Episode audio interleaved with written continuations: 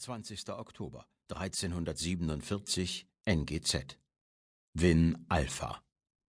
»Nein«, sagte er, »es tut mir leid, aber das kann ich nicht unterstützen.« Sie starrte ihn an, eine Sekunde lang, zwei. Ihre Blicke maßen sich, als seien sie scharfe Waffen. Dann stand die Kartanin auf und drehte sich zur Tür. Don Kerkrandian betätigte für sie den Öffner. Daolin Hai hörte den Laut der auffahrenden Sperre, die sie und diese Kabine vom Rest des Schiffes trennte. Damit wurde sie hinausgewiesen, aus der künstlichen Abgeschiedenheit, abseits vom Bordbetrieb, von jenem Ort, auf dem ihre letzten Hoffnungen geruht hatten. Ihre Augen waren geschlossen. Sie wusste, dass sie jetzt nur einen Schritt zu machen brauchte, und ihre Demütigung wäre vorbei. Sie hatte sich erniedrigt, war als Bittstellerin zurück an Bord der Sol-Zelle eins gekommen, dorthin, wo sie einmal das Sagen gehabt hatte, wo alle anderen mit ihren Bitten und Nöten zu ihr gekommen waren. Ein Schritt nur, und sie wäre frei, konnte gehen. Dann hatte sie es immerhin noch einmal versucht. »Es geht nicht um mich, verdammt!« Sie wandte sich zurück, den Blick fest auf Kerkrandian geheftet. Sie konfrontierte ihn auf seinem ureigensten Territorium. »Und schon gar nicht will ich dir etwas wegnehmen, Don. Diese Zelle ist dein Schiff, und ich wäre die Letzte, die daran etwas ändern oder dir in deine Arbeit hineinreden wollte. Ich habe mehr als genug mit der Leitung des Stützpunkts zu tun und... Äh, hast du das, ja?« unterbrach er sie. Sie war auf halbem Weg zu ihm stehen geblieben, in katzenhaft geduckter Haltung, bis nur noch ein letzter, kurzer Sprung sie trennte.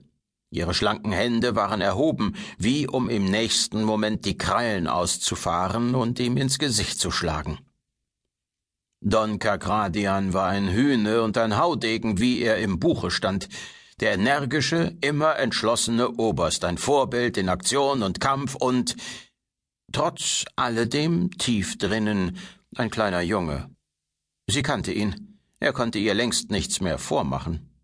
Aber umgekehrt sie ihm auch nicht. Dao gab einen Seufzer von sich und setzte sich wieder ihm gegenüber hin. »Du kennst die Situation. Win Alpha dient zwar als Standort der Richard Burton, des Hangai-Geschwaders und der Sol-Zellen, wovon jedoch nur die beiden Zellen für Fernerkundung geeignet sind.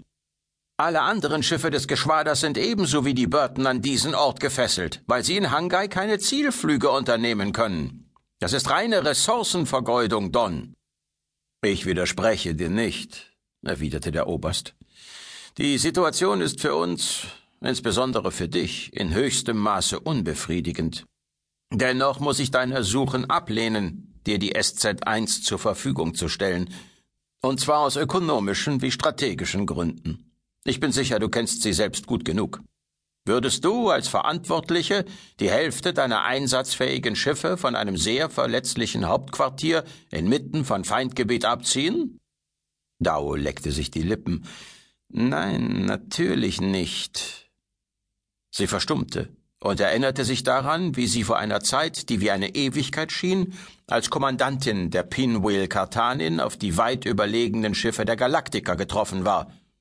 Hatte sie damals ebenso gezögert? Und dann wusste sie es. »Doch, genau das würde ich tun.